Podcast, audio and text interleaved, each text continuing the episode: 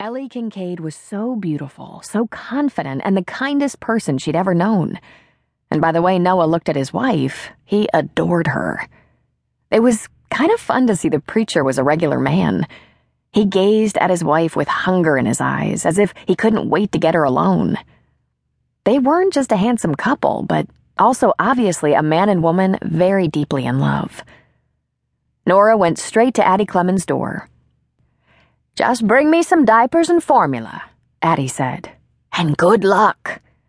If I get the job and have to work full time, do you think you can help me out a little bit? I'll do whatever I can, Addie said. Maybe between me, Martha Hutchkins, and other neighbors, we can get you covered. I hate to ask everyone around here to take care of me, but, hate it or not, she didn't have many choices. She'd landed here with the girls and hardly any belongings right before last Christmas. Just one old couch, a mattress that sat on the floor, and the clothes on their backs. It was Addie who alerted Reverend Kincaid that Nora and her family were in need, and the first gesture of help came in the form of a Christmas food basket. Through the generosity of her neighbors in the town, a few necessary items had been added to their household an old refrigerator, a rug for the floor, sheets and towels, clothes for the children. The church had regular rummage sales, and Mrs. Kincaid skimmed the used clothing to help dress Nora as well. Her neighbor three doors down, Leslie, invited Nora to use her washer and dryer while she was at work, and Martha offered her laundry as well. She'd never be able to repay all these kindnesses, but at least she could work to make her own way. Picking apples? Well, as she told Noah, she'd do just about anything. Noah drove a beat up old pickup truck that Nora thought might be older than she was, and it definitely didn't have much in the way of shocks. As they bounced along the road out to Highway 36, Nora had the thought that walking probably wouldn't be as hard on her spine. But as they trundled along, she became increasingly intimidated by the distance, farther than she expected. She wasn't sure how long it might take to walk it. She'd have to get the mile count from Noah once they arrived if the odometer actually worked in this old heap of tin. They turned off 36 and drove down a road, through a gate that stood open and down a tree lined lane.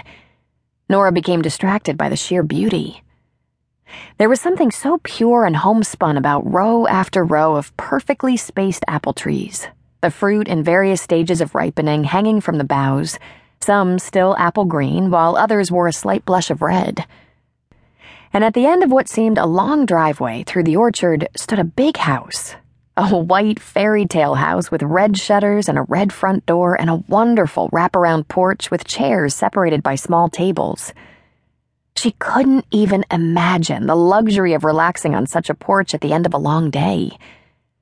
At wide spaces in the road, there were large bins, probably for collecting apples.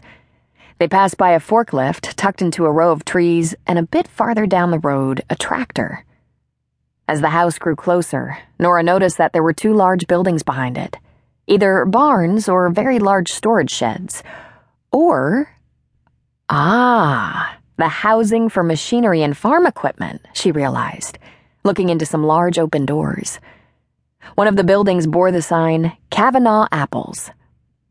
For a girl who grew up in a small house on a busy street in Berkeley, she looked at this house, land, and operation in both fascination and envy.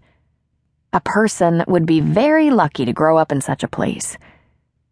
There was a collection of pickup trucks and four men standing outside a door at the end of one of the buildings. Nora? She turned toward Reverend Kincaid's voice. You probably should get going. While you go talk to Tom Cavanaugh, I'm going to pay a visit to Maxie the lady of the house. She's almost always in the kitchen or on the porch.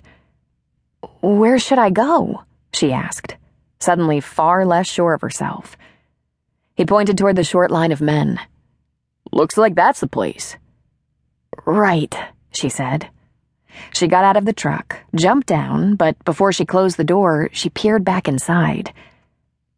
Reverend Kincaid, if I need a recommendation, will you give me one? She saw him frown again. She knew he was worried about how in the world she'd manage a job like this. Then his frown melted into a smile, and he said, Of course, Nora. Noah pulled away from her to park on the drive near the house, and she went to stand with the men.